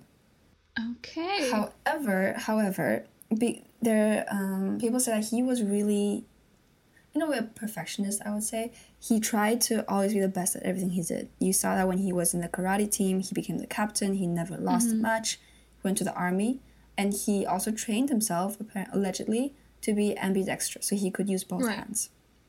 Yeah so it wasn't too weird. Like he could shoot with his left hand apparently. Uh, there are also some other people who say that he was actually shot in the back and not the left side. But this, these are not you know right. we don't know who said that. It's just if there were no autopsies. Yeah. And also, some say that there were two bullets fired from his pistol. So these are, you know, all alleged. These are all theories. So I don't know. But the fact that there are no autopsies, we can't deny that these statements might be true. Yeah, there's questions, so, obviously. Yeah, these are all left open. You could have proven these things wrong if you had an official autopsy done by the Scotland Yard, perhaps, but we don't. So, uh, so that these are the things that people found suspicious, and some other theories or statements made by people who lived around the palace. Mm-hmm. So none of this is official because it wasn't. They weren't interviewed. Uh, but there are people who live close by to the palace who say that on the day this happened, they saw many cars leaving the palace at night when all this should have happened, mm-hmm. with people sitting in the cars that looked like the Dipendra. Okay. So they saw, for example, the prince leaving the palace in a car at a time when he was supposed to have been shot and in a coma. And then okay. we also have later on, I think there was a book that had the statements of two maids at the palace who say that there were people who were dressed in military uniforms mm-hmm. who were wearing masks that looked like Dipendra, and they were the ones shooting the people. So they had multiple people dressed up as Dipendra who killed the king. Yeah, the that was members. a thing. Good thing that you mentioned it because mm-hmm. when you told me that he like dressed in like mm-hmm. camouflage and like the whole like army getup, I was like, yeah, why do you need to do that if like yes. if your plan is to just like go out and like kill members of your family for whatever reason, mm. why do you need to put on exactly. It's so strange. And then they would say, okay, he was actually sober this whole time, but um, he was just pretending to be drunk and all that. But why? It's like just so he can excuse himself and get ready for the his plans. But then he doesn't have to. He can just say, "Oh, excuse me for a second. Go up, get yeah. the guns." So that's yeah. very strange as well. Yeah, exactly. So this is a weird thing again. Okay. And if you think in this direction, it seems like it definitely has to be a plot. He didn't do it. Right. But then with the other, you know, things we did mention, where the statement they were saying that it was, it wasn't the prince, as he was still lying in the coma, or it was just an accident. You feel like, oh, it wasn't a cover. So, it's all very tricky. But okay. anyway. Well, okay. Another thing you mentioned. Mm. So the car is leaving, and people saying they saw someone that looked like Dipendra um, leaving, does that mean there's some people believing that like he's still alive out there? And like maybe he like ran off to be with Devyani? Uh so no. Well, I know he didn't run off with Devyani because she fled the country afterwards to Europe oh. and later got married to someone else. Okay. And she wasn't involved in this whole thing anymore and stayed away from it. She I don't think she gave statements either about the phone calls that were made between her and Dipendra. Mm-hmm. But some, I think there's people who believe everything. Some people believe that Dipendra is still alive, secretly living somewhere. Others think that it was just one of the body doubles who left the palace in the car. Right. And yeah, so Dipendra was actually killed, uh, but just not shooting himself, but killed by someone else. So it's just really strange. And hmm. uh, before we go into more other theories, how many are just, there? just want to go back to the. Uh, so it, wait, so basically, there's the other theories that say that it was the Maoists who did it.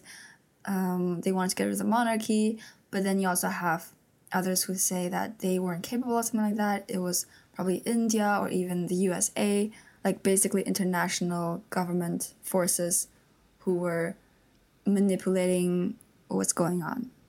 Okay, but so, they would have like if they wanted to um, end the monarchy, then they would have made sure that they got like everybody, right? Like they wouldn't so have just.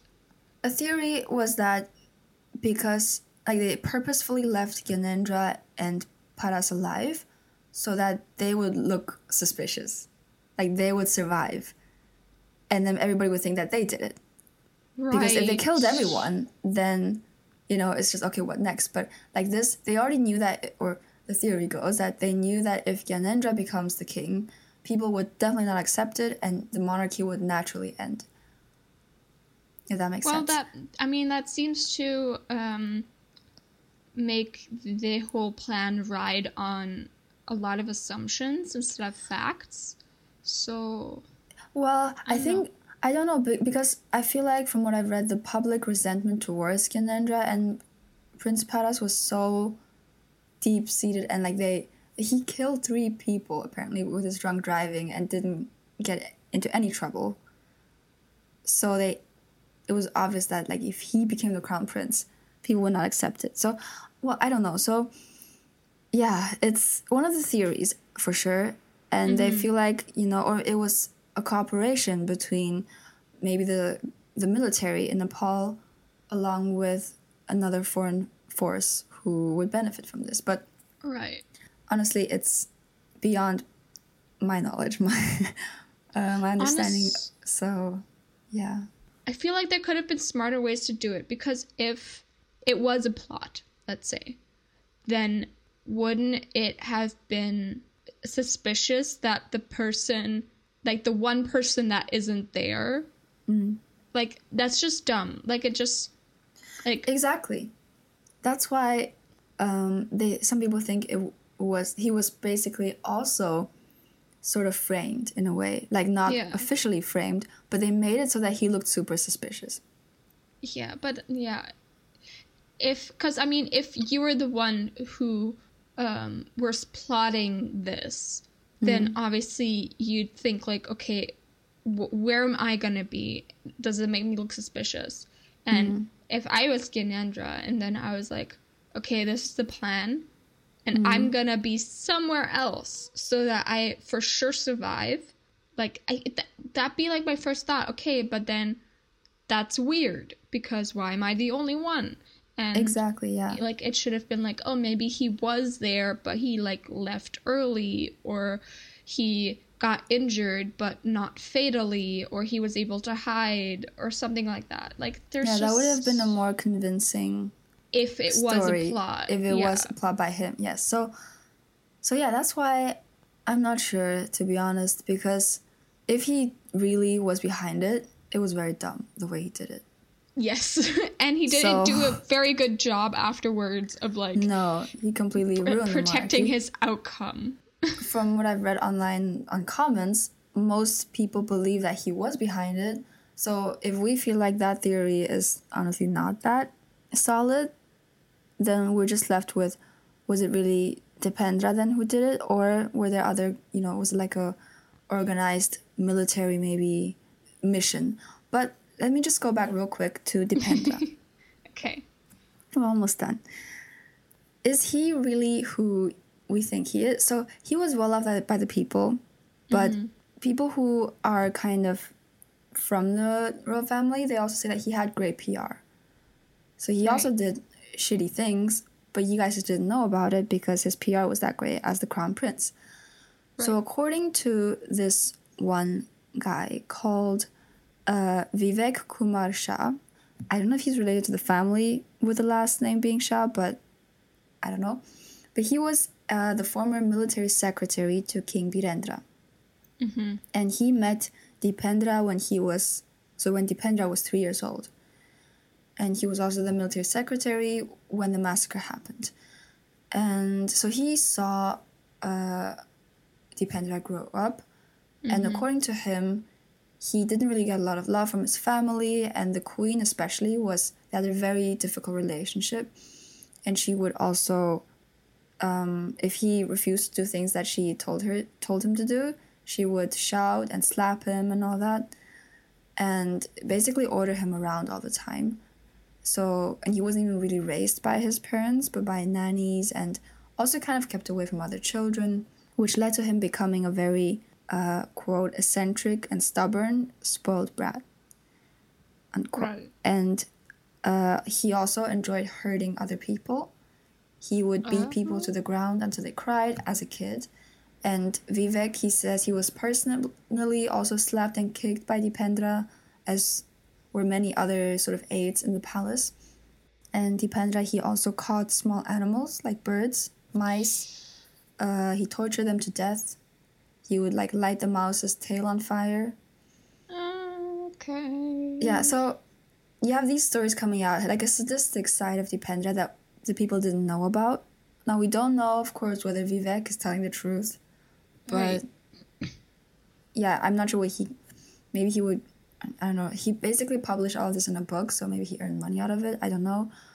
Uh, but maybe it's the truth. And so he says that because Dipendra was so much causing so much trouble within the palace, that's why they sent him to a boarding school, and he had a lot more freedom. But he also started to abuse that freedom. He was drinking and smoking in grade seven.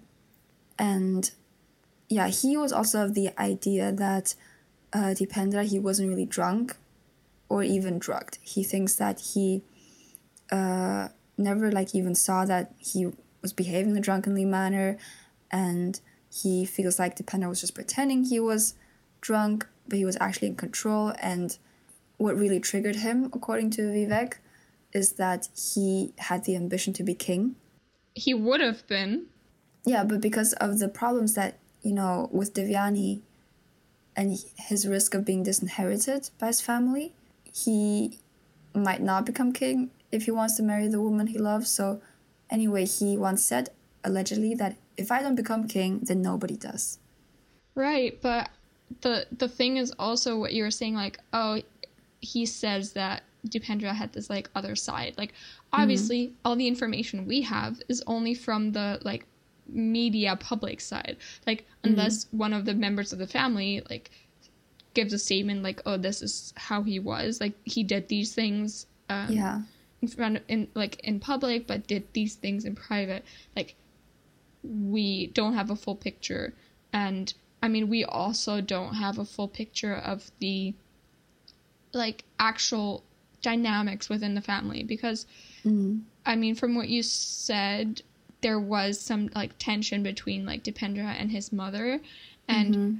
obviously like most kids of like rulers or monarchy like they're not raised by their parents especially if they're like acting monarchs which in this case like yeah it was constitutional but they still would have been busy mm. none of those kids are gonna be like 100% raised by their parents. So obviously there's going to be like tension there because they don't really know each other and the parents are always going to have expectations for mm-hmm. like not just their child but for the next ruler.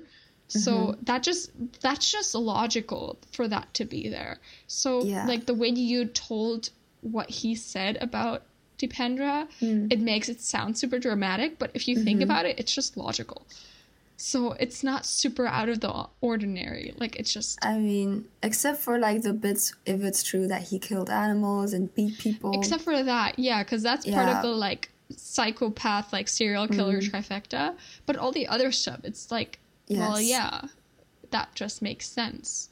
Mm-hmm. So plus, like, if that's the dynamic, and then you add the stuff on top of it with like he has this person he loves, but then this mother who didn't even like really raise him mm-hmm. is like trying to make him give up the person he loves. Like that mm. adds on top of that. So honestly, that's I, I call bullshit on most of that. yeah. and a lot of people I think in Nepal they're also not buying this story because they feel like yeah, he's dead now. You can say whatever you want about him. He can't defend himself. Yeah. So they don't really just accept it like that. Yeah. And a lot of the people. Bullshit. So, of course, we don't know if it's PR or if he just pretended to be like a kind person in public, uh, which is, I think, obviously very possible, very likely that he would, you know, behave well in public if he had a darker side. But the people that yeah. do kind of had some relationship with him, like someone who went to the same school with him, they would say that oh he was super kind and if anyone had any problems like uh, or questions about schoolwork or whatever he would always help out as well. So, but I don't think that's you know a sign that he could not have killed people because they can yeah. be psychopaths so they can pretend to Those be nice. things don't necessarily have yeah. to like both be so, present. The thing is, we don't know, and yeah. There's also another aide. So this is what Vivek said, right? But there was another aide who I just read like one sentence about this, so I'm not sure how accurate it was. But apparently one of the aides he uh, was really confused when he heard about what happened because he was like Okay. the Dipendra he was already like he made his made up his mind to marry Devyani and give up his throne. Why would he do Yeah. that now? So we I have no this is the only place I read this that he actually chose Devyani instead of uh, yeah. becoming king. And if that is true, then he doesn't have a motive, right? So, but then there is okay. If that is true, guess who comes up with an, another reason why Dipendra would be, uh, would still have another motive to kill his father, for example? His uncle? Uh, close enough, Prince Paras. Really? So yeah, so Paras he ended up. Let me just check when this from when this article was, but he came out years later, uh, where he would say that there was another reason why uh, Dipendra. So two thousand nine. This was like eight so years So just after the monarchy was abolished. Yes, it is. He says that there was also an arms deal that is related to this whole plot. And apparently, Dipendra was going to make a lot of money with an arms deal. Uh, so that's also a bit weird. The Telegraph says it was a million dollars, whereas the BBC said it was 15, 15 million dollars. So I'm, I'm going to go with the BBC's version just because it's a lot more. It's BBC. if you're gonna yeah it's BBC and they um I don't know if it's for 15 million dollars it's definitely more of a reason than 1 million I guess Yeah. because so apparently that was gonna be like his backup fund. So if he were to uh, get married to Devyani so that he would have enough money and because she came from such a rich family I don't think a million would have made much of a difference. But if it was 15 million and then uh, apparently this arms deal was opposed like the king opposed this arms deal and Dipendra was really upset because that meant he wouldn't make that money. And that was like one of the deciding reasons because that was like his backup plan for if you were to kind of marry Devyani but yeah that was claimed by Para so I don't know if it's true it came out years later and yeah it, yeah. there's just so many also so many factors. just the fact that it like came out like after the monarchy was abolished, meaning Mm-hmm. he doesn't have any power anymore. Mm. It kind of makes it look like it's a ploy to like get media attention again after like Maybe, being sort of thrown um, Mm. off off a pedestal. Mm. Um, plus, what I was also just thinking is that so Devyani basically gave him an ultimatum, right? And then he came and um, allegedly had like poison and said like, um, if I can't marry you, like I'm gonna kill myself. So the whole Yeah. Romeo and Juliet thing, which gives that um, comment from that one aide credence about like he'd already decided to like marry Devyani and like give up his throne, which like kind of gives that some more like um, power or yeah, just kind of backs it up more. Plus, like the thing with the arms deal, like yeah, okay, with like the money and like funds if he's disinherited, blah blah blah. But it's not like Devyani, like you said, she came from a richer family. So like even if he like gave up his throne to marry Devyani, like th- it's not like they would have been destitute. Like they still would have had like backings Yeah. of a like powerful family and actually like Exactly. partly also backing of sort of the biggest rivals of his own family, yeah so it's just Rana. very confusing but well i feel like if he really was drunk right or if he Mm-hmm. usually doesn't get drunk he holds his liquor well maybe he was drugged at some point and that's why he suddenly Yeah. couldn't you know stand properly and because if he just had like i feel like if he was pretending to be drunk he would drink a lot more as well not just two glasses of whiskey and then have a cigarette of weed Plus the throwing up. Yeah, so it feels like maybe he was drugged. And I also feel like, yeah, what is the point of pretending to be drunk? He was having difficulty undressing when the aides came to check on him. He would have to depend Yeah. on Devyani calling them to say, Can you please check on him? Yeah. Of course, she could have been in on it or whatever, but in the end, it didn't work out for them either. So yeah, it doesn't.